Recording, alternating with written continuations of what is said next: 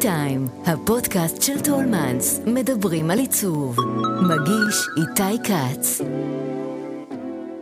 השתן לא עלה לי לראש. ואני מסתכל אחורה ואני אומר, מזלי שהצלחתי איכשהו להישאר עם רגליים על הקרקע. וכאשר היו כל הכישלונות האלה, מזה בניתי והלכתי קדימה ולא התייאשתי. ותוך אה, שנים מספר הגענו לפרויקטים מאוד מרגשים. שלום, אני איתי כץ, ואתם על טי-טיים, הפודקאסט של טולמנס, שבו אנחנו פוגשים אדריכלים, מעצבים ויוצרים לשיחה על עיצוב, אדריכלות, סגנון חיים ותרבות ישראלית. יושב מולי עכשיו האדריכל המפורסם והמצליח ביותר שיצא מישראל, לפי דעתי, אה, וקצת קשה לי הפעם אה, להציג אותו, כי רשימת הפרויקטים ארוכה מאוד, קצת קשה לבחור את המבנה הבולט ביותר שלו, אולי אפילו להגדיר את השלושה הבולטים, אז הפעם רציתי לבקש שאתה תעשה את זה במקומי. אם יש איתנו עכשיו מאזין ששומע אותנו ועדיין לא מכיר את השם משה ספדי, ורוצה כמובן להכיר, אז איזה מבנה היית רוצה שהוא יגגל עכשיו, יחפש בגוגל כדי להבין מי אתה? הייתי נותן ש... שלושה מבנים. את הביטט במונטריאול שבניתי לפני 60 שנה. אמ, הייתי אומר את מבינה ביי שבניתי בסינגפור לפני עשור. ובאמצע הייתי אומר יד ושם, המוזיאום הלאומי של קנדה, קריסטל ברידג'ס מיוזיאם בארצות הברית. אבל מי מהם ככה, אתה חושב, אם אחד שאפשר להבין ממנו את התפיסה שלך בצורה אחרת? הבת הבכורה זה הביטט, והיא גם החדשנית ביותר שאי פעם עשיתי כבניין, שהייתה לו השפעה כבר על המקצוע. מה שהיה סנסציה מסוימת זה מרינה בייסן, שבעצם הפך לסמל של סינגפור. אז אלה שתי הקצוות, ובאמצע יש מרקם. אוקיי, אז אנחנו תכף, אנחנו נדבר בהרחבה על כל אחד מהם. כן. אז קודם כל, המון תודה שהתפנית להגיע אלינו. תודה לך. אה, מה מביא אותך לארץ הפעם? אה, גם עבודה, גם הרצאות באוניברסיטת תל אביב במסגרת פרס מיג, ש...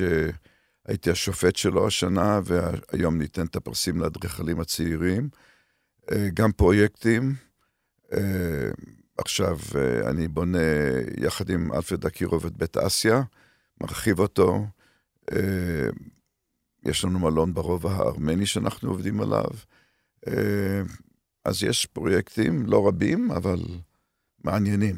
בית אסיה, בעצם מדובר במבנה שמוטי בן חורין uh, תכנן? כן, זה המבנה של מוטי בן חורין. אני עוד דיברתי איתו על זה לפני שהוא נפטר. Uh, הצעתי בשפה שלו להגביה את הבניין ב-25 קומות. Uh, הוא התלהב ואמר, זה בדיוק מה שאני הייתי עושה, כך שיש לי את הגושפנקה של האדריכל המקורי. אגב, איך אתה היית מרגיש בסיטואציה, נגיד, הפוכה, שבה פרויקט שלך, קרוב ללבך, אה, ניתן לאדריכל אחר שבעצם משנה לו את הפרופורציות, והיית חי עם זה בשלם? לא. מצד אחד זכיתי שהפרויקטים שלי ששינו אותם או הרחיבו אותם, עד היום, למעט אחד, כולם באו חזרה אליי, שאני עדיין uh, alive and kicking, מתפקד, וביקשו ממני לעשות את זה. Uh, יש פרויקט אחד בהרווארד, בית הלל של הסטודנטים היהודים בהרווארד, שתכננתי לפני 50 שנה, 40 שנה. עכשיו החליטו להרחיב ולשנות אותו, לקחו אדריכל אחר, והשתוללתי. אה, אני מניח שבמעמד שלך, כשפונים אליך לפרויקט, זה לא לתכנן עכשיו דירת שלושה חדרים, כן? אה, אנחנו כבר לא ב... אתה אה, ש, שעוד תכננת שכונות בקיבוצים, אני מכיר אחת מהן בקיבוץ אה, שובל, שכונה יפה מאוד, ובאדמית בצפון. אה, אני מניח שבמעמדך רוצים ממך אייקון, כן? שיש פרויקט של ספדי, לא? גם וגם, יש שבאים בשביל האייקון, יש שבאים בגלל שהם הסתכלו על הבניינים שלי, השילוב שלהם עם הטבע, השימוש בחומרים מסוימים. למשל, בקריסטל ברידג'ס, שאליס וולטון, שהיא היורשת של וולמארט, שהיא אה, במרכז ארה"ב בארקנסו, החליטה לבנות מוזיאום לאומנות אמריקאית. יש לה אוסף גדול, ביקרה בהרבה מוזיאומים של אדריכלים. יום אחד היא צלצלה והיא אמרה, בוא לבקר אותי. ביקרתי אותה, ביליתי את כל היום איתה, טיילנו, הסתכלנו על האתר. שאלתי אותה בסוף היום, איך את מתכוננת לבחור אדריכל? תעשי תחרות או אה, ראיונות? והיא אמרה, לא, אני סיימתי את התהליך שלי הערב, וזהו, ככה התחלנו לעבוד. כך שזה... אבל איך אתה מתחיל, איך אתה מתחיל פרויקט שניגשים אליך? אתה, אתה מתחיל אותו קודם כל אה, בצורה שתאפיין אותו? איך אתה ניגש לא, לפרויקט? לא, אף פעם לא בצורה. אה, להתחיל עם הצורה זה פורמליזם שהוא קללה של אדריכלות. כי הצורה צריכה לצמוח ממשהו. והיא צומחת מהפרוגרמה, אה, סוג החללים, אופי הבניין, בית חולים, בית ספר, אה, מרכז תרבות, אה, מאופי התרבות המקומית, החומרים. האדריכלות שלי היא מאוד מנסה להתייחס לתרבות המקומית ולאקלים, ופשוט למסורת המקומית. וההיסטוריה שלי זה שבניתי בשביל הסיקים, ובניתי באפריקה, ובניתי בשביל האסקימוסים, איך שקוראים להם בעברית, אבל האינוויטס בצפון קנדה, וגם בירושלים וסינגפור, כך שיש אה, לי את הרקע, או לפחות נקרא לזה, בקנבס של, ה, של הציור הארכיטקטוני להתייחס להרבה מקומות. ואני מתעמק במקום. האתר, לדעתי, הוא תחילת הדרך, להבין אותו. להבין מה יש בשטח, מה יש בסביבה. גבעה פה, או בניין שם, או מים, או נוף, אה, תלוי. תלוי במקום.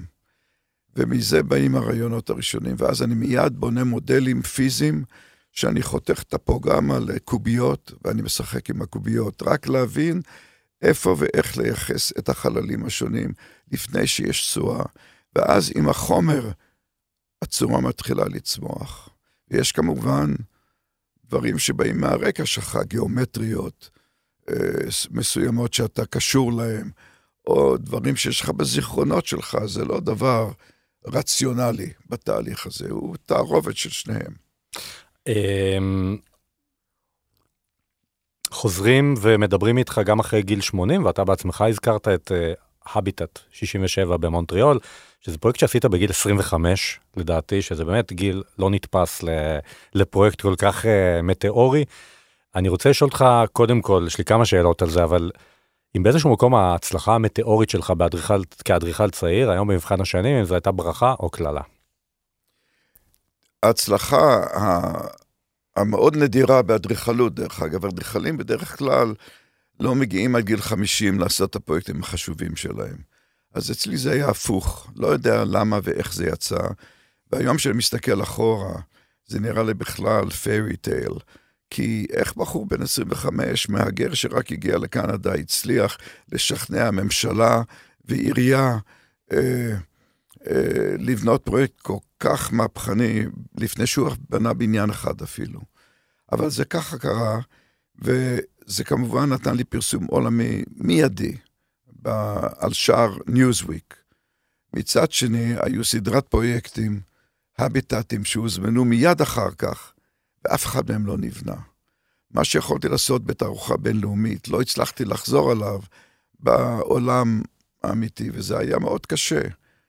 אבל דבר נוסף שאני חושב קשור מאוד לרקע שלי כישראלי שגדל בישראל של שנות ה-50, 40 ו-50, עם בית ספר ריאלי, הצנע לכת, השתן לא עלה לי לראש. ואני מסתכל אחורה ואני אומר, מזלי שהצלחתי איכשהו להישאר עם רגליים על הקרקע. וכאשר היו כל הכישלונות האלה, מזה בניתי והלכתי קדימה ולא התייאשתי. ותוך אה, שנים מספר הגענו לפרויקטים מאוד מרגשים, והיום הגענו למצב שבו אני מסתכל על הדור הבא, שמאמץ את הרעיונות של האביטט, אה, בכל מיני מקומות בעולם. כלומר, יש איזה אישור, אישרור לרעיונות שאז פיתחנו אה, בשנות ה-60. מה אתה חושב שקסם לכל מי שהיה אז במונטריאול בתערוכה הזאת של אקספו, שראה את זה? נגיד ש... אתה הגעת לפרויקט הזה יחסית במקרה, נכון? איזה מלגה בלימודים סחפה אותך, אתה בכלל אה, אה, התכוונת לתכנן אולי את משכן הכנסת, נכון. שאז היה כאן עניין מאוד גדול, תחרות בישראל, בסופו של דבר קלרווין זה, ש, זה שעשה אותה, אבל היה משהו בלימודים שנתן לך איזה שיפט לכיוון הזה. קיבלתי מלגה אה, לטייל בצפון אמריקה, ללמוד מגורים, שיכונים, אה, פרברים, וחזרתי בתדהמה שכל הבנייני דירות שבונים לבנייה למעוטי יכולת, public housing, היא לא, הומני, היא לא הומנית, היא פשוט אה, מסדרונות ארוכים, חסרי אור, עם, הייתי קורא לזה, כלובים תלויים באוויר. ומצד שני, למי שהיו אמצעים, הלך לגור בפרברים. כל אחד רוצה את הבית עם הגינה שלו. וחזרתי ואמרתי לעצמי, אם נוכל לתכנן את בנייני הדירות הרב-קומתיות, הבניין הרב-קומתי, להמציא אותו מחדש, שזה בתים אחד מעל השני, כל אחד עם גינה, במקום מסדרונות רחובות פתוחים, אז הדחף לגור בפרברים הוא יקטן, כי תהיה אופציה הומניסטית בתוך העיר. ובצורה די נאיבית, התחלתי עם קוביות, להעמיד אותם אחד על השני, עם גנים תלויים אחד על השני, ולחשוב על זה כבנייה מתועסת, שהקוביות האלה מיוצרות במפעל על הקרקע, ומורכבות בשטח, ונולד בניין. ואחר כך, שנה אחרי זה, אחרי שעבדתי אצל לוקאן, הוזמנתי חזרה למונטריאול, להיות בראש הצוות של תוכנית האב לתערוכה הבינלאומית. וחזרתי ואמרתי, בתנאי, תנו לי לפתח את התזה שלי מהאוניברסיטה, אולי כאיזשהו pavilion בתערוכה. קיבלתי מימון, ועבדתי על זה בלילות, ובניתי צוות, והבאתי מהנדס דגול לעבוד איתנו, ויצא fairytale, אישרו את זה ובנו את זה. בנו את זה בחלקו. נכון, זה בנו חמישית ממה שתכננת, נכון? נכון, בנו חמישית, והיום אני שמח לומר שהחלק שלא נבנה, שהוא היה עוד יותר מהפכני, Epic Games, אה, שהם אה, חברת הווידאו games אחת הגדולות בעולם, עשו digit, digitiz, דיגיטיזציה של הבניין ל-virtual reality, שהשבוע יוצא לאור, וזה יהיה public access, שיוכלו לגשת לזה ולחוות כאילו אתה חי, גר, מסתובב, מטייל, משחק בתוך החללים של הפרויקט המקורי שלא נבנה. מדהים, ממש מדהים. אה, אגב, יצא לי לטעות עכשיו לקראת השיחה שלנו, אם באיזשהו מקום החיבור שלך לרובע היהודי בירושלים, שזה מקום שאתה גר בו והמשפחה שלך גם מחוברת אליו, אה, יש איזשהו קשר בין הביטט, אני יודע שזה רחוק, לבין הרובע היהודי בעניין הזה של המרקם צפוף כמו רנדומלי כזה, של, שגם יש איזו מין תחושה כזאת של בתים שהם חצי תלויים באוויר? אה, בספר, בממואר שלי, בספר אה, שהוצאתי לאחרונה, ניסיתי לעמוד על השפעות שקדמו להביטט. ונראה לי שזה ברור לא רק בירושלים, בעיר העתיקה, אבל בסביבות חיפה, היכן ש... במקום שנולדתי, שבעצם הייתה העיר התחתית, שהיא אדריכלות מזרח תיכונית, ערבית, עות'מאנית.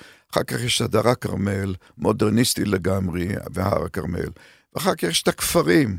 עוספיא ודליית אל כרמל, ושלא לדבר על הגליל, שהם היו חוויית ילדותי. והכפרים האלה, על הגבעות של הכרמל בגליל, הם ללא ספק השפעה אדירה.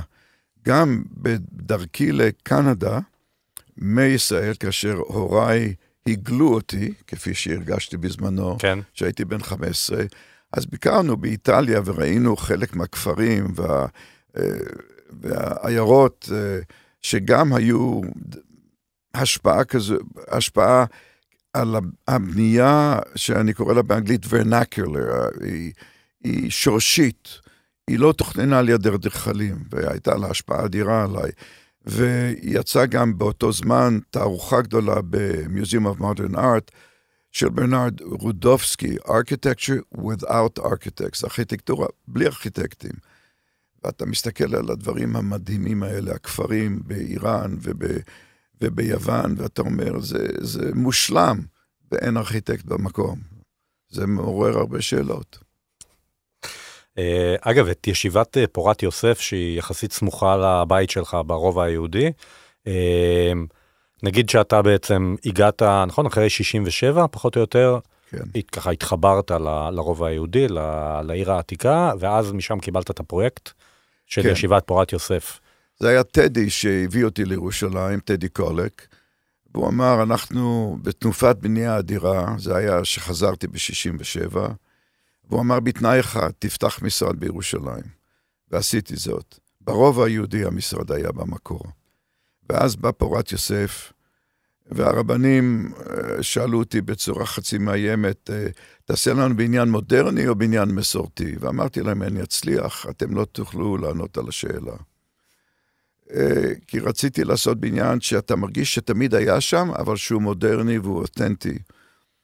אבל זה גם סיפור קצת עצוב, כי היו לי מריבות עם הרבנים, והבניין לא הושלם, כי הם סירבו לבנות אותו בתכנון המקורי, וגם כשזכיתי במשפטים, הוא לא הושלם. אז בפורת יוסף זה אחד הבניינים, לדעתי, החשובים שלי, אבל שלא זכיתי לראות אותו מתפקד מושלם כמו שצריך. יש גם אכזבות לאדריכל. ודווקא הוא נמצא יחסית קרוב אליך נכון, בסייט. ואני כאילו, רואה אותו כל פעם שאני עובר את השטח. אה, אני רוצה לשאול אותך, בשנים האלה הנוכחיות, כשאתה מתכנן סוג של רפרנסים להביטט, אבל שו- שונים לגמרי, הם דומים במיתוג ובשם, אה, הביטט אה, יש בקולומבו, סרי לנקה, יש במקומות אחרים, במטרופולונים כאלה ואחרים במזרח, באסיה, אה, אבל הפעם זה כבר לא המרקמיות הזאת שהייתה אז, אלא מגדלים, חלקם 65 קומות, לצורך העניין. מלבד השם וה, והמיתוג, נשאר משהו שהוא גם מחבר ביניהם? נשאר הרבה. אה, אף אחד מהפרויקטים האלה בסרי לנקה, בסינגפור, בצ'ינגוונדר, בסין, אינם מכלול הדברים שהביטט הציע. בהביטט יש בנייה מתועסת, יש לכל אחד גן, לכל אחד בית מושלם. בפרויקט בצ'ינגוונדר, למשל, לחצי מהדירות יש טרסות פתוחות לשמיים. חצי מהדירות זה עם מרפסות. מתוך הבנה, א', שאני לא יכול להגיע לדבר המושלם מבחינת הלחצים הכלכליים, וגם מבחינה שהיום אתה מספק דירות, אז יש משפחות ויש בודדים, ויש דירות גדולות ויש דירות קטנות, אז המגוון הזה הוא בסדר. באף אחד מהפרויקטים האלה לא הצלחתי להגיע לתיעוש מלא של הבנייה, הם בנייה יותר קונבנציונלית. אבל אני מקווה שעדיין אה, נשאר לי, תהיה לי ההזדמנות, לחזור לטכנולוגיה של תיעוש ולהראות את הצעד הבא, כי הרעיון של הביטט של קופסאות מיוצרות במפעל, היא הוכיחה את עצמה להיות בעייתית, כי המשקל של היחידות והתובלה שלהם בעיר היא קשה.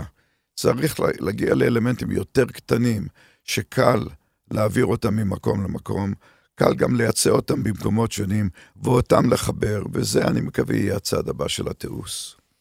אמ, האם לקוביות האלה של אביטט היה אחר כך הד בדברים אחרים שעשית, או שאתה בעצם אמרת, אוקיי, הצליח לי, אבל אני הולך לשפה אחרת עכשיו, אני לא שוקט על שמריי ו- ודבק במשהו שהביא לי את ההצלחה. כל הפרויקטים אה, לאחר הביטט, בעשור הראשון, היו באותו רעיון של תיעוש מלא, קוביות כאלה או אחרות, בצורות שונות.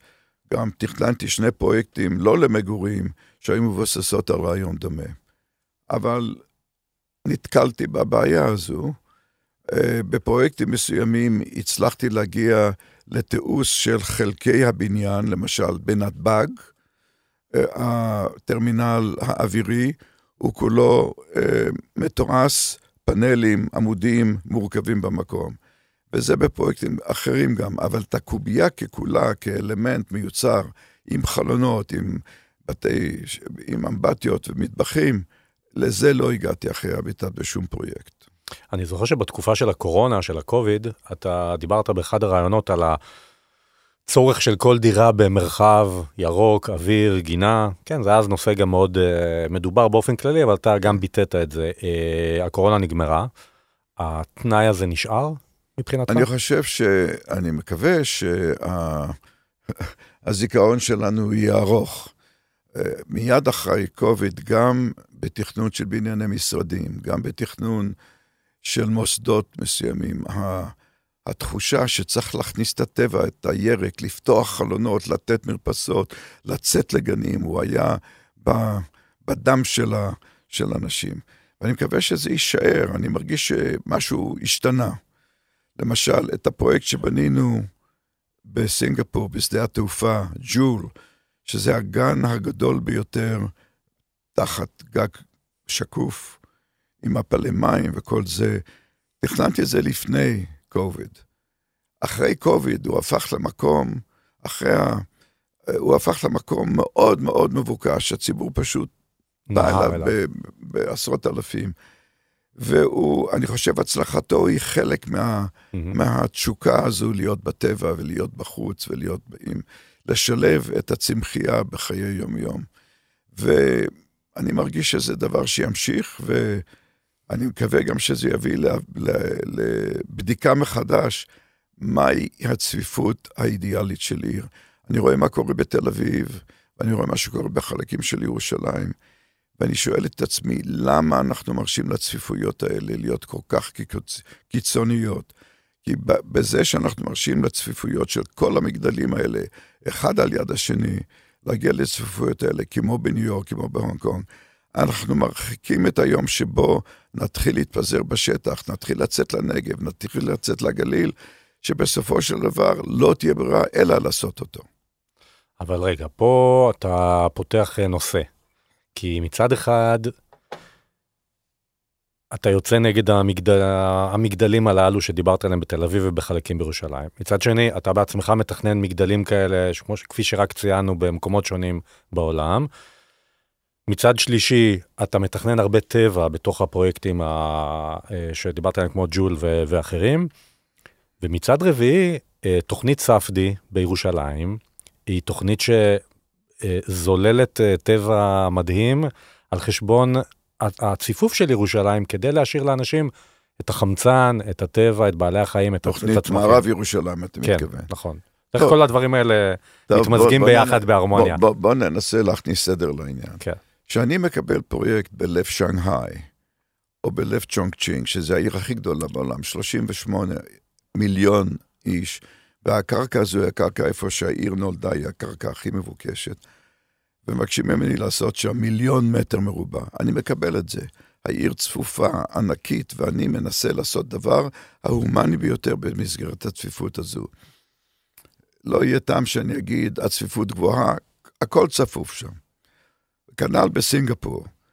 אבל כשאני שוקל את השאלה מה הצפיפות המתאימה בעיר כמו תל אביב, ואני רואה שיש שכונות יפות, חמש, שש קומות, ופתאום בתוך שכונה כזו צץ מגדל, ועוד מגדל, והבנייה הנמוכה והגבוהה היא, היא, היא, היא, היא, היא לא מאושרת אחד עם השנייה.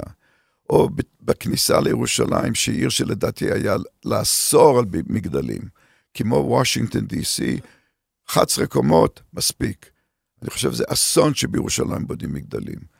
אסתטית אסון או אסון מסיבות אחרות אורבניות? אסתטית, עיר היסטורית, נהדרת, וגם אני מאמין שבטופוגרפיה של ירושלים, 11 קומות היה נותן מענה לצפיפות המתאימה ולאופי האורבני המתאים, שזה רחובות שאפשר ללכת בהם, כמו וושינגטון, ולא את המגדלים של ניו יורק שאתה בצל כל היום, ואתה לא רואה את אור השמש חצי הזמן בתוך העיר. עכשיו, תל אביב צריכה לשאול את עצמה, מה, מה התדמית שלה, מה, מה איכות החיים שבה. וזו שאלה שבעצם היה צריך לשאול לפני 20 שנה. היום מאוחר כבר. Mm-hmm. כבר, היום כבר מספר המגדלים והצפיפות בתל אביב, בתל אביב היא כבר ב, במתכונת של מטרופוליטן סיטיז בעולם. אבל שאומרים בארץ אין קרקע, זה לא נכון. באזור השפלה אין קרקע. בארץ יש המון קרקע פתוחה. היא יושבת ריקה בנגב, היא יושבת ריקה בצפון, ואיכות החיים יכולה, שבניתי את מודיעין, קבעתי צפיפות מסוימת שנקרא לה בינונית. ואמרו, למה צפיפות בינונית? למה לא ללכת לצפיפות של ראשון? ואני אמרתי, לא, דווקא במודיעין צריך לעשות צפיפות קצת יותר נמוכה מראשון, וכאשר היא תתמלא, אז לבנות עוד ערים, יותר דרומה, מדרום לבית שמש, ומדרום לבאר שבע. האלטרנטיבה היא כמובן להמשיך לבנות בסמוך לתל אביב עוד ועוד ועוד צפיפות. ואני חושב שאיכות החיים שתצא מזה, היא לא מה שאנחנו שואפים לה. אין לך שום אה, לבטים על אה, מודיעין, על מה שקרה שם? אני חושב שזה מקום נפלא. אני חושב אתה מגיע לשם? יוצא לך להיות שם? מגיע לשם כל הזמן, כי אני תמיד חוזר לפרויקטים שלי. Aha. תמיד בוחן אותם בעין מבקרת, תמיד שואל את מי שחי שם וגר שם, איך זה. וכל הביקורת ששמעתי עד עכשיו זה ממבקרים של העיתונים, שאומרים, או, זה, זה עיר פרברית. כמובן שזה עיר פרברית, כי זה עיר צעירה. מה תל אביב הייתה עשר שנים אחרי שהיא נבנתה, גם פרברית, גם פרובינציאלית. היום תל אביב היא עיר בת 80-90 שנה, סיפור אחר. מודיעין, שיהיה לה ותק, היא גם תהיה אורבנית ותוססת וכל זה. זה הכל חלק של תהליך. אבל במודיעין יש שטחים פתוחים וסרקולציה של גנים, ויותר גנים מכל מקום אחר, ואנשים מאושרים שם, אז אני מאוד מאושר ממה שיצא שם. אולי חלק מהביקורת של אה, על מודיעין, אני מכיר את זה גם מאנשים שגרים במודיעין, על העניין הזה שאתה יודע, כבר 30 שנה אחרי שהיא הוקמה, שהיא עדיין פרבר, אין לה אפילו מרכז, אין שום תחושה של רחוב. אבל זה, זה משתנה כל יום, עכשיו בנו שם טקרדו, מלא חנויות ובתי קפה, משתנה כל יום. ואתה, השינויים שהיא עוברת גם מבחינת בנייה, הרי היא לא, זה לא, לא מציית אחד לאחד לתוכנית שלך, נכון? מה שקורה שם היום. לא, מה שקורה שם היום מאוד מצער אותי, אבל זה סיפור אחר. אחרי 25 שנה שעבדתי על זה, עבדתי על העיר במסגרת משרד השיכון, קמה עירייה עם מועצת עירונית, ולקחה את האחריות לתכנון, ושלחו אותי הביתה ולקחו צוות חדש. יש לי השגות מסוימות מה הצוות החדש עושה, אבל זה מטבע הדברים, דור בא ודור הולך וזהו. ואם הייתי מציג לך תסריט שכמובן לא קרה וגם לא יקרה, שבו לא מקימים את מודיעין, ובמקום להקים את מודיעין, מחזקים שתי ערים היסטורית עם מורשת נפלאה שהיו שם ועד היום הם בהזנחה נוראית, רמלה ולוד, שמן הסתם יכולת להתחבר גם לבנייה המקומית שלהם ולתרבות ולרקע, אחרי כל מה שסיפרת כאן. לא יכולת לתת שם יותר ערך מאשר בעיר חדשה? הלוואי, הלוואי. ואם היית אומר לי, אה, לפני 30 שנה, כאשר דוד לוי פנה אליי בקשר למודיעין ועמוס אונגר, היית אומר לי, אנחנו רוצים לחזק את רמלה ולוד, והנה השטח, והנה התקציב לתכנן את זה, והעלייה תלך לשם, הייתי שמח לעשות את זה. אני חושש שהאוכלוסייה שבאה למודיעין במספרים אדירים, בסך הכל מאה אלף איש בתקופה די קצרה, הייתה חוששת מלבוא לשם בזמנו, אבל אני לא בטוח. יכול להיות בהחלט שאם היינו עושים את זה בתנופה של מודיעין, והיינו יוצרים את העמקים ואת הירק וכל מה שעשינו בסביבות לוד ורמלה, ההיסטוריה הייתה אחרת. אבל זה לא הייתה הגישה של הממשלה ומשרד השיכון, ואני בסך הכל אדריכל.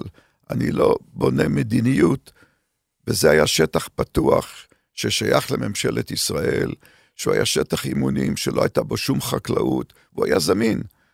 אבל אני גם יודע שזה שעשינו את זה מאפס, נתן למקום את התחושה של חדשנות מסוימת, שהביאה את האוכלוסייה הצעירה שבאה למודיעין, שאולי הייתה לא כל כך ממהרת להגיע למקומות עם ההיסטוריה. Mm-hmm. של לוד ורמלה.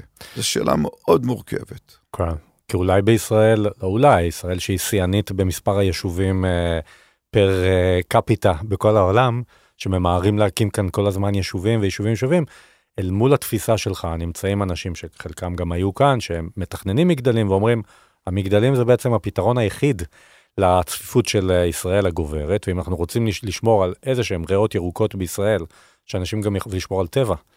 אז חייבים לצופף את הערים עוד ועוד ועוד, כדי שיישאר לנו מרחב נשימה שמזכיר לנו את ארץ ישראל. תראה, אני אשווה את ישראל לסינגפור. סינגפור הרבה יותר קטנה, הרבה יותר צפופה, עם אוכלוסייה לא רחוקה משלנו, שישה מיליון, שבעה מיליון בסינגפור. והיא הרבה יותר קטנה.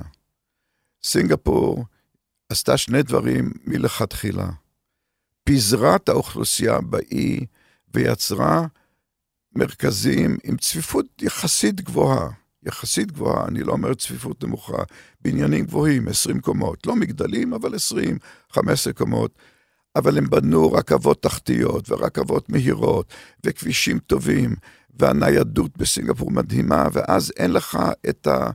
את ה resistance, את ההתנגדות לפיזור. ואז כמובן יש מרכז עיר תוסס, פיננסי וכל זה, אבל בשכונות, במגורים, יש לך מרחב חיים.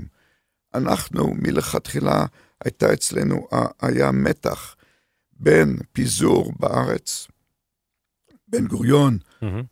הנגב וכל זה, והנטייה של האוכלוסייה והכלכלה להתרכז, להתרכז באזור השפלה ובמידה מסוימת באזור ירושלים.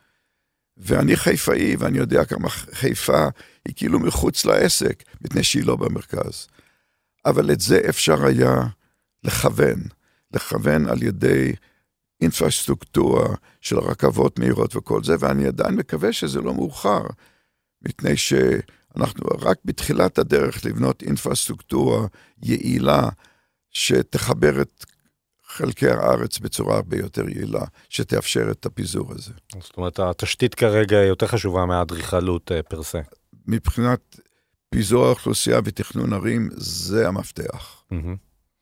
אמ, נתב"ג הזכרת במילה, נדמה לי שהמפל מים המרהיב שיש בסינגפור ובמקומות אחרים שאתה תכננת, הוא התחיל בנתב"ג בעצם, לא? נולד בנתב"ג. זה היה פיילוט. אבל בנתב"ג לא מתחזקים אותו, ובסינגפור... אין לנו מים. גם יורד גשם. כן, טוב, זה סיפור. אבל בסינגפור זה נראה טוב. זה נראה פנטסטי, א', מפני שכל יום יורד גשם, אבל גם שהמשאבות עובדות וכל הזמן מפל מים, וזה מרגיע את הנוסעים, והם אוהבים את זה. וכאן, כשאני מגיע בנתב"ג, מדי חודש אני מחפש את המים, אבל אני לא רואה אותם. וב, ובשאר חלקי הפרויקט הוא מתוחזק בסדר, או רק שם... לא ניכנס לנושא הזה. אוקיי. אמ, כי אני עצוב. אבל אני מקווה לעבוד איתם, לשפר את זה עכשיו. הבנתי. אה, אז בסינגפור תכננת שם כמה פרויקטים שהם באמת אה, פנינים, הם לנדמרקס בעצם של, אה, של סינגפור. יש משהו מהפרויקטים האלה שאפשר גם לאמץ לישראל, או שאם אני מתחבר לשאלה הקודמת בענייני תחזוקה, אין מצב שאפשר בישראל לעשות דבר כזה? בהיקפים, באתגר ההנדסי. בוא, בוא ניקח את הפרויקטים אחד-אחד. את מרינה uh, בייסן זה דבר מיוחד מאוד. זה קומבינציה של uh, אלמנטים של תיירות, של מלונות, של אלפי חדרים, של קסינו שאין לנו ולא רצוי שיהיה לנו לדעתי. אה, של מרכז כנסים בינלאומי אה, ותיאטרות וכל זה, בריכוז אדיר במרכז העיר. שזה לא... שלושה, בעצם שלושה גורדי שחקים שמחוברים למעלה. נכון, עם, עם, עם פארק, ש... עם בריכה של, בריכת שחייה של 160 מטר אורכה. אז אני לא רואה את זה קורה פה, וזה אין לה... זה, זה, זה מין אטרקציה בינלאומית שמביאה אנשים מכל העולם. יכול להיות שברגע מסוים תל אביב תוכל לעשות דבר שיהיה מושך מאוד, אבל זה אולי במצב ביטחוני אחר, שהתיירות היא אה, בהיקף אחר. אה, אבל הפרויקט של ג'ול, שהוא בשדה התעופה, שהוא משלב מרכז קניות גדול עם גנים, הוא מודל שלדעתי אה, יש לו... אה, יש לו השלכות והשפעה על הדרך שבה אנחנו בונים מרכזי חנויות ומרכזים בערים, שמראה, וזה תלוי באקלים, בסינגפור שהיא טרופית ומאוד חמה, זה ממוזג כולו. בממילה עשיתי דבר אה, שונה, כי הוא פתוח לשמיים, והוא מלא ירק, והוא חלק מהמרקם העיוני, והוא לא ממוזג, והוא עובד נהדר. אבל השילוב הזה של צמחייה וגנים, וחנויות ומשרדים במשהו שמרגיש יותר כמו פארק מאשר כמו קניון, זה בהחלט רלוונטי לישראל. כשאני מסתכל על הבועות הממוזגות האלה, כן, הרבויות אה, צמחייה, אה, עשית גם כזה בברזיל, אה, סוג של... זה בית ספר לרפואה, אופן, בית ספר לרפואה, אבל, אבל יש משהו שם כן. בטקסטורה של המקום הזה, שהיא גם, יש בזה משהו אה, עתידני מצד אחד, אוטופי, אולי דיסטופי, אני מסתכל על זה וזה מאוד מרתק אותי, כי אסתטית זה מרהיב. לא הייתי באף אחד מהם לצערי עדיין, אבל אני שואל את עצמי, אם באיזשהו מקום, ומאוד מאוד חשוב לך, לך להכניס שם צמחייה, אה, מסוג מסוים, אתה ראיתי גם שאתה מאוד אה, בקיא בסוגים של הצמחים שצריכים להיות וכן הלאה, אבל אם בסוף אנחנו הולכים לאיזשהו עולם שבו באמת האקלים כאן מתפרע לחלוטין, אנחנו מאבדים שליטה, והמקום שבו אנחנו פוגשים את הטבע זה בתוך אה, בועה ממוזגת, סוג של איזה מין חלום שהוא כבר לא, לא מחובר לטבע בעצם. טוב, אני מקווה שהדיסטופיה שאתה מתאר אותה, או יותר מזה, זה לא דיסטופיה, זה קטסטרופה. אה, לא נגיע אליה. אה, כמובן, הכל תלוי בנו מבחינת האקלים ובטווח ארוך, מה שקורה ב, ב, בסביבה שלנו, אבל אני מתייחס לסביבה עירונית שאני, שאני מתכנן עבורה. ובסן פאולו, בית ספר לרפואה, הוא בלב העיר הסואנת, הרועשת, ובבית ספר לרפואה שם, שיש שם גם את מעבדות המחקר של הבית חולים. קרוי על שם איינשטיין, נכון? כן, על שם איינשטיין, וגם גם המעבדות מחקר וגם כל מעבדות וכיתות הלימודים שילבנו בבניין אחד, כרעיון לעשות אינטראקציה בין החוקרים ובין התלמידים. ובלב העיר זה הכל סובב גן פנימי, שבו יש שקט ורוגע, וזה מלא בפינות עבודה ומפגש ודיונים. זאת אומרת, כל מיני אזורים שהם לא מתוכננים ספציפית לפרוגרמה, פשוט מקומות שאתה יכול לשבת, לעבוד, לפגוש. והיה ויכוח האם הברזיליאנים, הרועשים, והתייחסו לזה, אה, השתמשו במקומות האלה. ואני שמח לומר שהייתי בפתיחה, ומאז, היום יש לנו דרך למדוד איך בניין עובד. הסטודנטים על טיק טוק. וכל אחד אומר מה הוא מרגיש, מה הוא חושב על הבניין. אתה יושב עם טיק טוק ועם פייסבוק ועם כמה, ו- וכל זה, ואתה לומד מה הם מרגישים. כי הם כותבים אחד לשני ומתייחסים לזה. וזה פשוט, בשבילי הטיק טוק זה הופך ל... אתה רואה את זה, אתה רואה את זה כי אתה בטיק טוק? אני לא בטיק טוק, אבל המשרד שלי אוסף לי את כל החומר. אני לא בשום סושיאל uh, מדיה. אני, לא, אני לגמרי סגור מבחינה זו, לא פייסבוק, לא אינסטגרם, אבל המשרד שלי אוסף את החומר ומארגן לי אותו, כי זה פשוט בית ספר ללמוד איך מתייחסים לבניין. ואני יכול לומר שהדבר הכי מהנה זה לראות את הסטודנטים מתלהבים ומרגישים שקיבלו מתנה. Uh, מי שרואה את, ה, את אותן uh, בועות האלה, שבאמת הם... אה, לא אוהב את המושג בועות. או איך אתה קורא לזה? גנים מקורים. גנים מקורים. ומי שרואה את הגנים המקורים האלה, זה אסוציאציה שלי בלבד. כן. וזה מזכיר לו באיזשהו מקום את בקמינסטר פולר. הדמיון מקרי, או שזה מישהו שנמצא אצלך כהד? תראה, הדמיון לא מקרי לגמרי, אם כי דרך הפתרון היא שונה, אבל בקי פולר לפני הרבה שנים אה, הציע לכסות את כל מנהטן בכיפה. נכון. אז זו הייתה דיסטופיה מסוימת, אבל נשאר משהו מרעיון. שאתה רואה עיר שהיא מזוהמת וכל זה, מצד שני, מי רוצה לגור בעיר שאתה לא מרגיש את השמש ישירות, שאתה לא מרגיש את הגשם, אז זה היה רעיון לא חכם. מצד שני, מה שכן קרה אחרי פולר, זה שמקומות שהאקלים הוא קשה, למשל זה התחיל בצפון, הקנדי, שהתחילו לבנות כיפות של פולר כדי ליצור בחורף המתמיד שם סביבה שאפשר איגלו, לחיות בה בנוחיות, ובכל זאת להרגיש שאתה קצת בחוץ.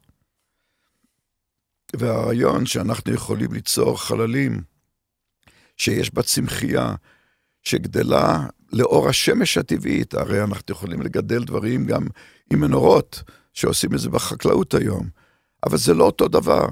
כי צמח שלא גדל בשמש ושאתה חווה אותו הוא לגמרי אחר. כמו שאתה אישית חייב לחוות את השמש. אז זה חלק מהרעיון של פולר, של דברים שקופים, קלים, שמאפשרים לך לעשות את זה. הרי כיפה היא דרך יעילה ליצור את הסביבה הזו שאתה שולט באקלים, בייחוד שהוא קשה. אבל אני ראשון לומר שאני בא לבנות בתל אביב, או בירושלים, או, ב, או, או באיטליה, האקלים נפלא כמעט כל השנה, אסור לעשות את זה שם. צריך לדעת מתי כן ומתי לא. תגיד, גם... אה, גם אה, דרך אגב, רק, Mhm. סליחה, שתכננתי את ממילא, כפר ו- דוד. לא, את כל ממילא, את המרכז אוקיי. המסחרי, כן, כן, כן. לא את המגורים. ונפגשתי עם דוד עזריאלי, זיכרונו לברכה, בתקווה שהוא יפתח את המרכז. הוא אמר לי בתנאי אחד, שאני מקרא את כל העסק וממזג אותו, כמו הקניונים האחרים שלי. ואני אמרתי, בשום אופן לא. במקום הזה צריך להיות פתוח לשמיים, ליהנות מהטבע, מהצמחייה, לא בירושלים. ויצא המזל שלא ניגשנו לעשות את זה איתו, ואקירוב בא והבין את הבין את המהות של הדבר, פיתחנו את זה בלי קירוי. אבל האסכולה הקונבנציונלית במרכזי קניות זה חייבים לממזג אותם. אבל אני מאמין ומרגיש, וזה גם לדעתי מה שמקווה יקרה במודיעין. כרגע יש שם קניון ממוזג, אבל אני מקווה שברמלס החדש זה ימשיך כחיים תוססים בלי המיזוג אוויר, ב- ב- באוויר החופשי. וכך גם המילה. זה מתאים למקום. ממילא, אבל אה, אתה בטח לא תסכים איתי על זה, אבל בכל זאת אני רוצה לשאול אותך. שגם הצד המסחרי של ממילא, כן, שהוא סיפור הצלחה כמובן, אבל גם כפר דוד, אה, פרויקט המגורים הכמו אוריינטלי ש, שעשית שם, או לא כמו אוריינטלי, עד כמה הוא בעצם משרת את הקהל הרחב ובאמת יוצר את הגשר שנדמה לי שניסית ליצור בין העיר החדשה לבין העיר הישנה. אני שואל אותך, האם בכנות לא. היום, אתה מרגיש עם זה שכל כל, uh, המקום, ש, שמה שניסית לעשות, האם זה הוגשם במלואו, כן או לא? זו שאלה טובה מאוד. הוא הוגשם בחלק המסחרי, ללא ספק, הוא הגשר בין העיר העתיקה והחדשה. על זה בכלל אין ויכוח. וכל מי שהתנגד לפרויקט 40 שנה, כי לקח לי 40 שנה לה, להביא אותו לביצוע. שהייתה גם התנגדות ערכית, נכון? מהבחינה הזאת התנגדות. של אה, שכונת העוני שהייתה שם קודם, מה לא, פתאום היא לא, הופכת על למשהו זה אחר? אף פעם לא הייתה התנגדות. אוקיי, למעט של כמה תושבים שלא רצו שיעבירו אותם, אבל העבירו אותם בתנאים מדהימים. אוקיי. אז מה הייתה ההתנגדות? ההתנגדות הייתה שאסור לבנות בנייה מודרנית על יד העיר העתיקה, שצריך להשאיר את זה כגן פתוח. זה הייתה, בהתחלה הייתה התנגדות של הירוקים ושל אלה שחשבו שפיתוח מודרני על יד העיר העתיקה הוא לא נכון. אחר כך היא עברה ארכיאולוגיה, אחר כך היא עברה לסקטור הדתי, אסור מסחר על יד העיר העתיקה. למה זה נבנה כרחוב מסחרי? המרכז המסחרי החדש, ש... אה, my great uncle, איך אומרים, דודי ה... כן, דוד רבא. דוד רבא בנה, אליהו שמע בממילא, היה להביא חיים מסחרים בין יהודים וערבים על יד שער יפו. אז זה ההיסטוריה של המקום, אבל זה גם הייתה התנגדות. כל העסק לקח 40 שנה, אבל היום ברור, זה קשר חי. אבל לשאלתך, אה, כפר דוד מאוכלס, אני חושב 80 אחוז, על ידי זרים שלא חיים בו. אני ידעתי שזה יהיה. אם כי בצער רב, וקיוויתי שעם הזמן יהיה, מה שקרה בימין משה. בימין משה זה התחיל 90 אחוז זרים, היום הייתי אומר זה 50-50. אני מקווה שגם בממילא זה יהיה תהליך שישראלים יתחילו להיכנס לתוכו. או תושבי ישראל נקרא לזה. אבל היא לא בעיה של ממילא. בכל אזור עירוני מרכזי שהקרקע יקרה. והקרקע יקרה בגלל שגם מנהל ישראל, שהוא מוכר קרקע במרכז העיר, הוא מוכר קרקע במח... במרבה במחיר. אין כאן שום סובסידיות מבחינת המנהל. זה מביא לבנייה של דיור יקר. ובתל אביב, בכל המגדלים, אותו סיפור של ממילא. אתה רק לא מרגיש את זה, כי זה במגדלים. ובאזורים של ירושלים שעכשיו בונים בקינג ג'ורג' ובכל, מסביבות גן העצמאות, בניין אחד אחרי השני של מגורים, הם כולם עם זרים, שלא יהיה, שיהיה ברור לכולם, זה לא בעיה של ממילא.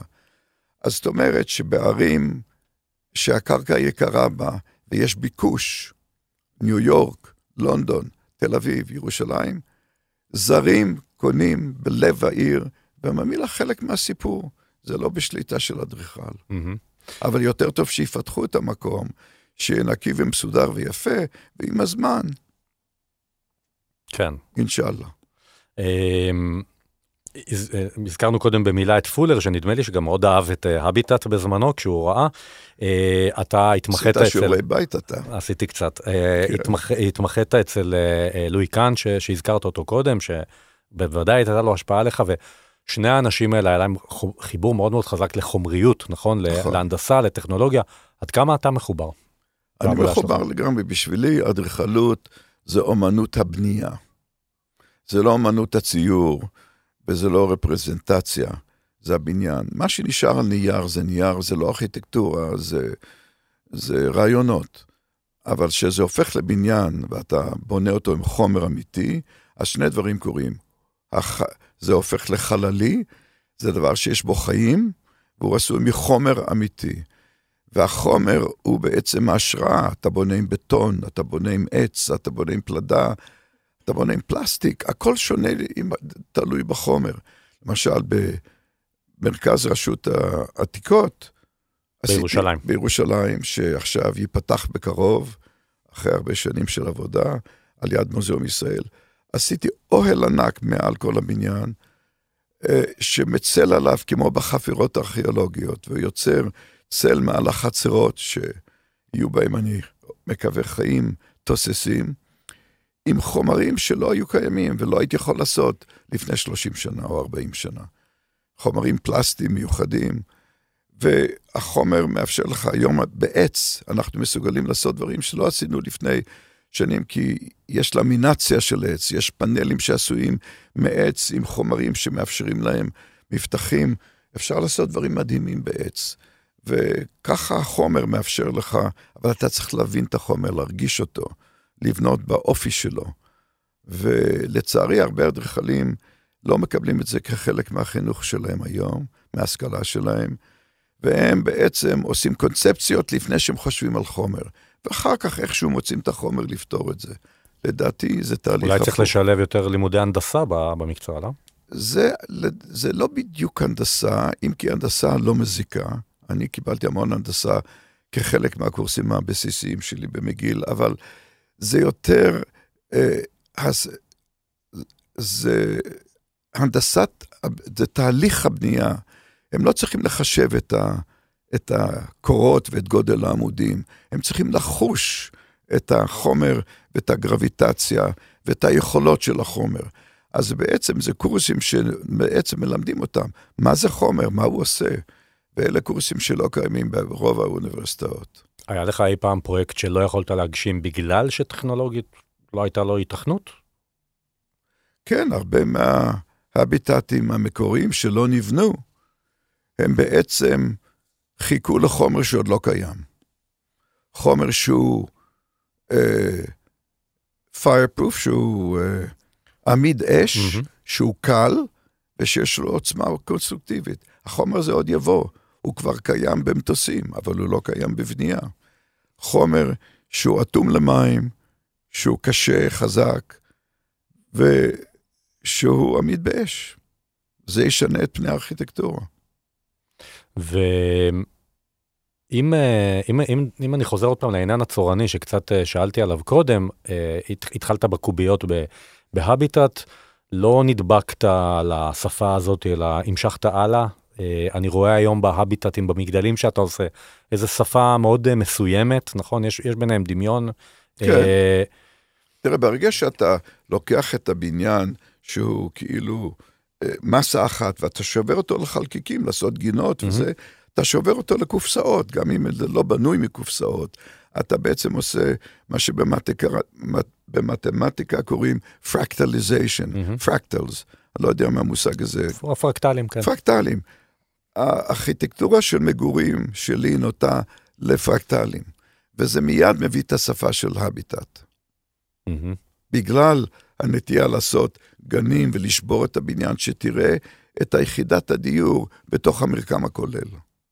בחלק מהפורטפוליו שלך, כש, כשעוברים עליו, כשעוברים על התמונות הרפרזנטטיביות, נגיד, של הפרויקטים, רואים אה, איזה גל מסוים, פה איזה מפרש, פה אני, אני חושב נגיד על מרכז רבין, אני חושב על uh, פרויקטים אחרים שלך בארצות הברית, uh, באיזשהו מקום גם האוהל הזה שאתה מדבר עליו עכשיו במרכז העתיקות. מקרי? לא, אתה סוחב לא איתך איזה עניין ימי? אה, האמת היא ש... המצחיות האלה. יש מקומות, יש מקומות שהסיפור הוא חשוב לאדריכלות. אגב, זה דבר שהוא מאוד נפוץ בסין. אם אין לך סיפור טוב, אתה לא מעביר פרויקט. אז למשל בצ'ונג צ'ינג, שזה עיר, אה, עיר בעצם נמל בתוך הנהרות של, עם, עם המפרשיות שהיו באות לפרוק את הסחורה שלהם. אז סיפרתי סיפור שהמגדלים שעשיתי הם בעצם מפרשית שסוחבת את העיר במורד הנהר. סיפור שבעצם מאוד עזר לי להעביר את הפרויקט. ויש משהו בפרויקט שיש בו את התחושה הדינמית של מפרשית. אבל יש מקומות, למשל במרכז רבין, שרציתי לעשות, הוא יושב על הצוק וצופה על תל אביב. אתר מדהים מבחינת החשיבות שלו. וזה על תחנת כוח שבנו אותה בשנות החמישים. ורציתי משהו קליל כזה, שכאילו מזכיר, אה, אז אומרים, האם חשבת על יונת השלום? לא רציתי שזה יהיה ממש יונת שלום, אבל רציתי תחושה של דבר קליל, לבן. אז יש נרטיב מסוים, סיפור מסוים ברשות, ה, ברשות העתיקות. בהחלט חשבתי, הנה הם חופרים, הם בונים את האוהלים האלה. למה לא ליצור להם סדרת חצרות, שהם עובדים בחוץ עם מוזאיקות וכל זה, עם הצללה ענקית במסורת של ההצללה של החפירות הארכיאולוגיות. וזה בסדר, מבחינתי הסיפור מוסיף לבניין ונותן לי השראה, אז... גם בפרויקטים שהם נגיד פרויקטים אדריכליים שהשפיעו עליך במרוצת השנים, אני מדבר על קודמיך ו- ו- ועמיתיך, אתה רואה שם את הסיפור הזה, אתה, כאילו, יש שם משהו מילולי? לפעמים כן, לפעמים לא. למשל, שאתה חושב על מוזיאום גוגנהיים של פרנק לויד רייט. אז כל הרעיון של ספירלות שעולים ויורדים בהם, היה בראש שלו כל החיים שלו. הוא חיפש הזדמנות ליישם את זה במוזיאום. אבל זה הסיפור של כאילו, אה, תקרא לזה מגדל בבל, שהוא היה באובססיה שלו. Mm-hmm. גם ברויגל היה לו האובססיה נכון. הזו. אה, אני, אני שותף לאובססיה, אם כי עוד לא עשיתי דבר טוב כמו הגוגנהיים במסורת הזו. אבל למשל, תמיד הייתה אובססיה של הגנים התלויים, The Hanging Gardens of Babylon, הגנים התלויים של בבל. זה בראש שלי מהיום הראשון, גם כשעשיתי את האביטט חשבתי, הנה אני מגיע לזה. בבניין שהוא הגנים התלויים של בבל. אז מין סוג של השראה פרטית כזו, אישית. ויש כאלה דברים שנותנים לך השראה, ואתה מפתח אותם עם השנים. תגיד, איזה אדריכלות אה, עכשווית אה, אדריכלות שאתה מעריך, שריגשה אותך, שמרתקת אותך? אני מאוד הושפעתי ונהניתי וממשיך ליהנות מהבניינים של פרנק לורד רייט, שבעצם יותר מכל אחד אחר במאה ה-20 הבין את הפוטנציאל של הקשר בין החוץ והפנים והטבע והבנוי, וגם הייתה לו תחושה לחומריות מדהימה.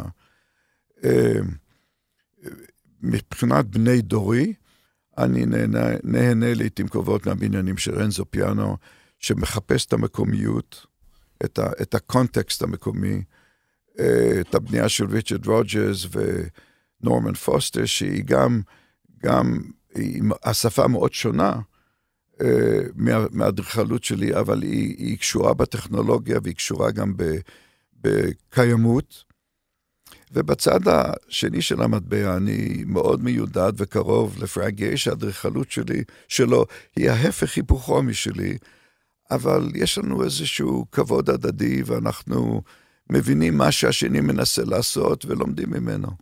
אתה בקשר עם אדריכלים אחרים באופן כללי? יש לך דיאלוג? עם אלה שציינתי כאן? בשם כן, ועם כן. אחרים. בישראל אני, יש לי ידידות של 60 שנה עם עדה כרמי, ולפני זה עם אחיה ועם...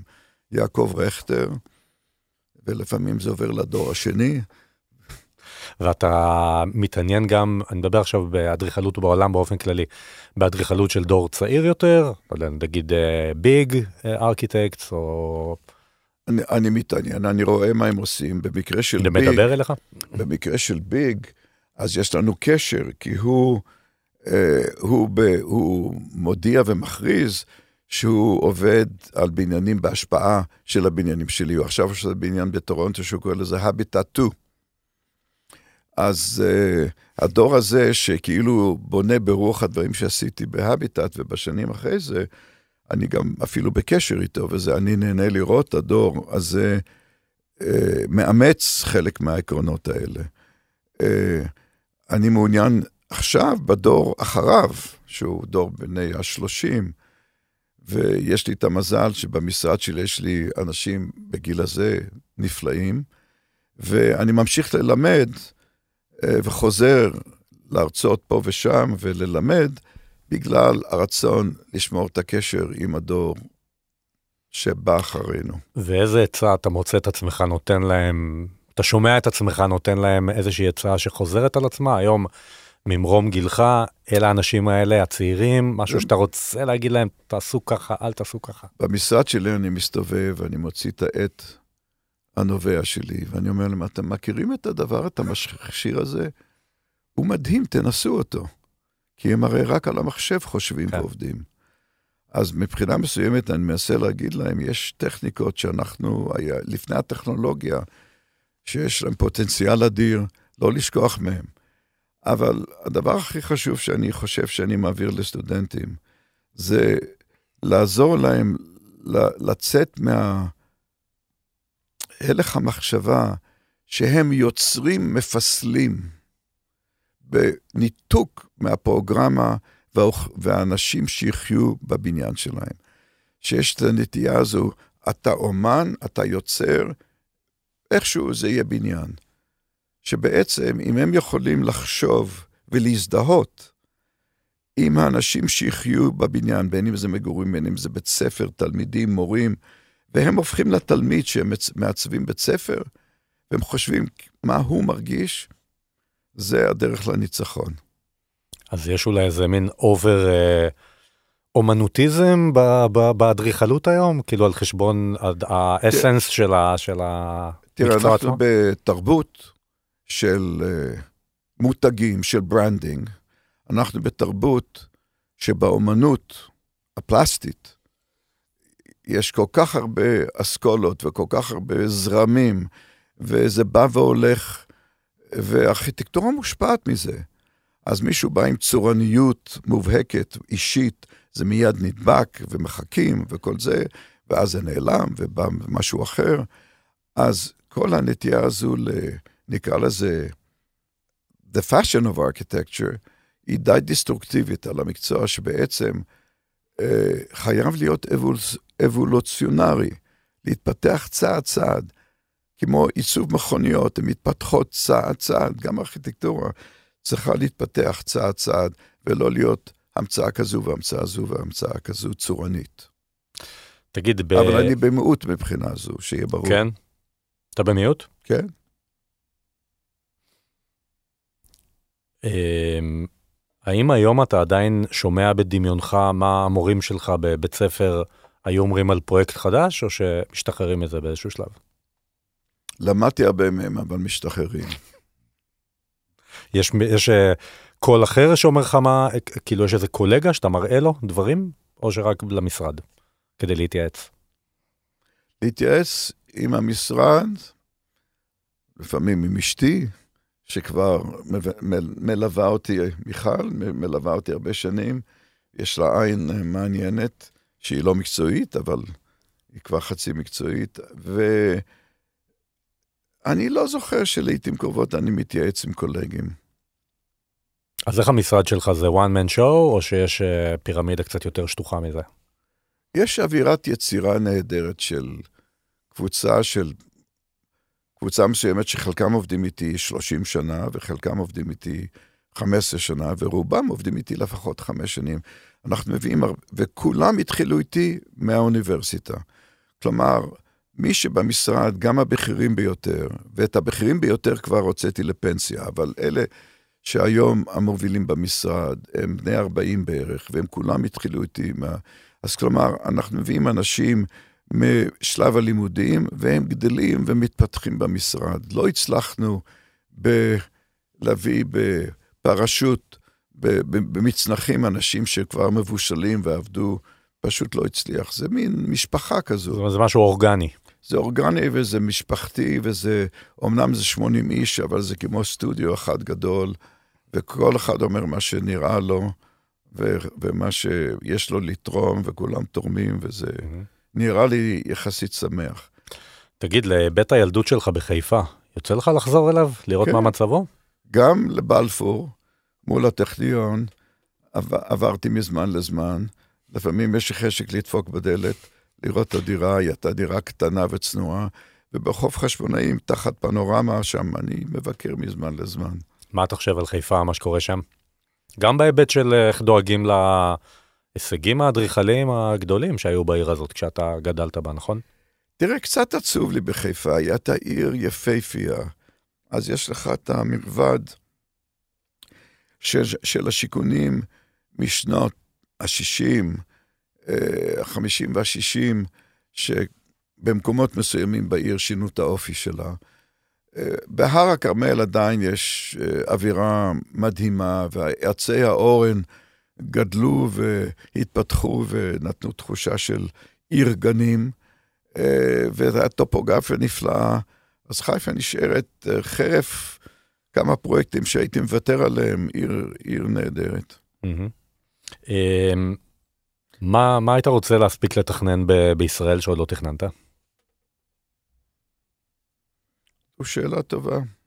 הייתי, הדבר שהכי משמח אותי זה ליישם דברים שתכננתי ולא ביצעתי. או. למשל, רחבת הכותל.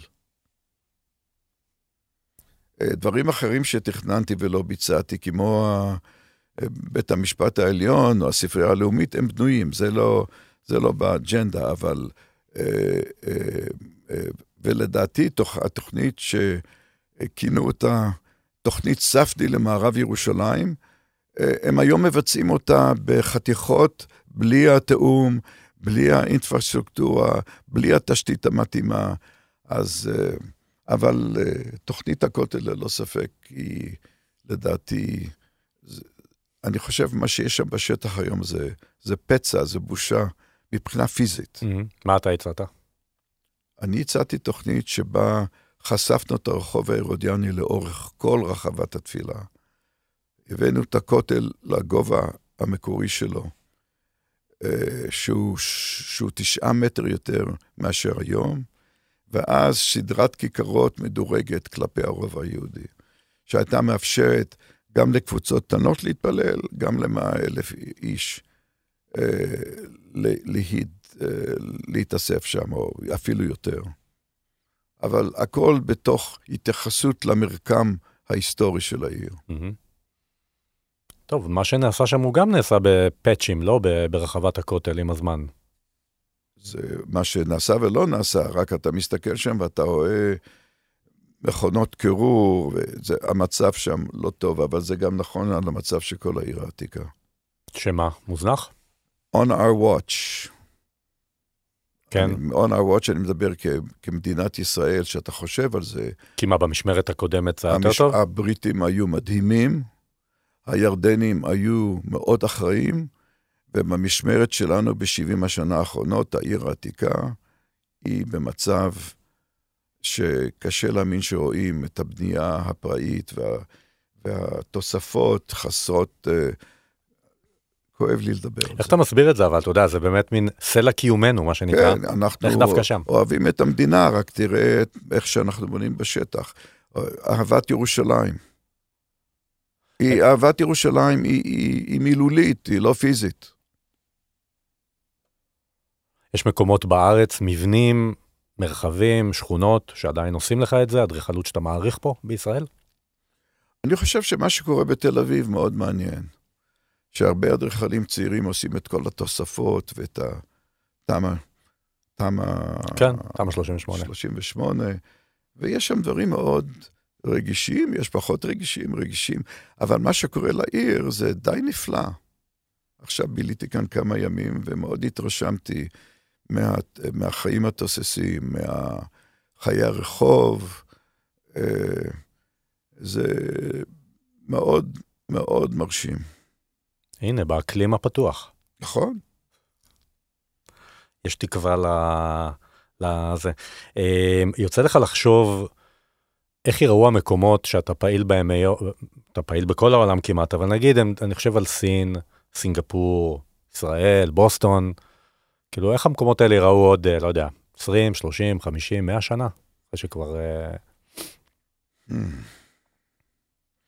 אני, אני מפסיק לנסות לנבא, כי אני חושב שהולכים להיות שינויים מאוד גדולים. אני חושב שהשינוי הגדול יהיה שינוי ב, בסיסטמות של התחבורה העירונית. ללא ספק המכונית הפרטית היא בדרך החוצה.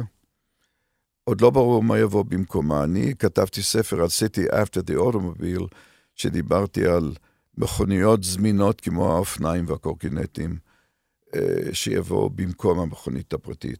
זה קורה במקומות מסוימים כבר, אבל זה לא הפתרון, ואני לא דמיינתי שיהיו מכוניות אוטונומיות, שיבואו המכוניות האוטונומיות, וזה יבוא בזמן מסוים, נניח עוד 30-40 שנה, אה, אולי לפני זה, תהיה תמורה אדירה. והרכבות המהירות ושילוב של זה וזה, ואני חושב שהעיר תשתנה לגמרי. כל מה שדיברנו על פיזור וריכוז, אה, יהפך להרבה יותר אקטואלי כאשר הניידות תהיה הרבה יותר דינמית. היום הניידות מגבילה אותנו. לבוא לישראל זה לראות מערכת כבישים. אה, אה, סתומה ממש, שהמחיר שלה לכלכלה צריך להיות אדיר. וגם בכלל לאיכות החיים נכון. הוא אדיר. אז אתה רואה מערכת עירונית תוססת, אבל סתומה לגמרי. זה ישתנה, זה לא יכול להמשיך. אנחנו רואים מה שקורה עכשיו בניו יורק, אחרי, אחרי ה-COVID, אולי מצד שני. נכון. אה, מדברים הרבה, אתה בטח חשוף לזה הרבה יותר אה, ממני, על העניין הזה של איך מידטאון לא מתאוששת בעצם מהקורונה, של אה, המון המון מגדלים לא פעילים, כן, שזה היה הלב, הליבה של מנהטן כפי שהכרנו אותה. אז לאן עיר, לאן ערים כאלה ילכו בעצם, לפי דעתך? אגב, אני לא מאמין בזה שאנשים יעבדו מהבית. אני לא חושב שיש לזה עתיד גדול. אני חושב שאנשים חייבים אינטראקציה, והם יחזרו. אבל אה, כל עיר עוברת את המשברים שלה, וקוביד ללא ספק יוצר משבר בערים שהיה דגש גדול על עובדים שבאו מבחוץ, ברכבות ובכבישים. אה, אולי זה יביא לפיזור בניו יורק, וזה לא רע. אני רואה כבר דיבורים להפוך בנייני משרדים למגורים. לא רע. תגיד, יש יוצר שהוא לא אדריכל, שהוא סוג של השראה בשבילך? מוזיקה למשל, אומן. מוזיקה זה מרכז החיים שלי, כלומר, בשבילי מוזיקה זה ההשראה הכי חשובה שאני עובד. אה, לא ישירות, זה לא... אבל למשל, יש לי מנהג שאני עובד על פרויקט בתרבות ספציפית, למשל שעשיתי את המוזיאום של הסיקים, שאני מקשיב למוזיקה סיקית, אני אוסף לי אה, אה, דיסקיות או whatever it is, ואני מקשיב למוזיקה סיקית, אבל אה, מוזיקה מאוד מרכזית. אבל אם אני אה, יוצר, יש סופרים ש, שאני קורא אותם ונהנה מהם, ו... אה, בני זמני ובני אחרים, ויש לי גם, לפחות מבחינת תקופתי, אה, גם ידיד, ידידות וחברות עם אנשים בתחומים אחרים. יו-יו מה חבר נפש שלי, והוא צ'לן, וכמובן, ובין הסופרים, אה, גם א' ב' יהושע בולי וגם יורם קניוק היו חברים מאוד קרובים, כך שבחיים אתה אוסף אנשים שיש לך משותף איתם, ו... ומעביר איתם מחשבות, ובתחומים אחרים זה מאוד מעשיר, שהרבה חברים במדע, כי אני חולה לפיזיקה וביולוגיה, אני מת על זה, אני... כששואלים אותי מה היית עושה אם לא היית אדריכל, אני הייתי או פיזיקאי או ביולוג. זה נראה לי הדבר הכי נפלא. שעבדתי על המאיץ הגדול בארצות הברית, על הקמפוס, ושלוש שנים עבדתי עם הפיזיקאים המובילים בעולם, ולמדתי מהם וקראתי. זה פשוט עולם ומלואו והוא מלא השראה. והאמת היא שההשראה הכי חשובה לי כאדריכל זה להבין איך הטבע מעצב. כל התהליך של אבולוציה, גם אורגנית וגם לא אורגנית. זה ההשראה הכי חשובה שיכול להיות למעצב. אדריכל משה ספדי, אני רוצה להגיד לך המון המון תודה שבאת לכאן, היה לי מרתק, ותודה ותמשיך אה, להצליח עוד הרבה שנים. נהניתי מאוד, תודה רבה. תודה לכם שהאזנתם. כל הפרקים של T-Time נמצאים באפליקציות ההסכתים, חפשו אותם ותהנו. אני איתי כץ, להתראות. האזנתם ל-T-Time, כל מה שמרגש בעולם העיצוב.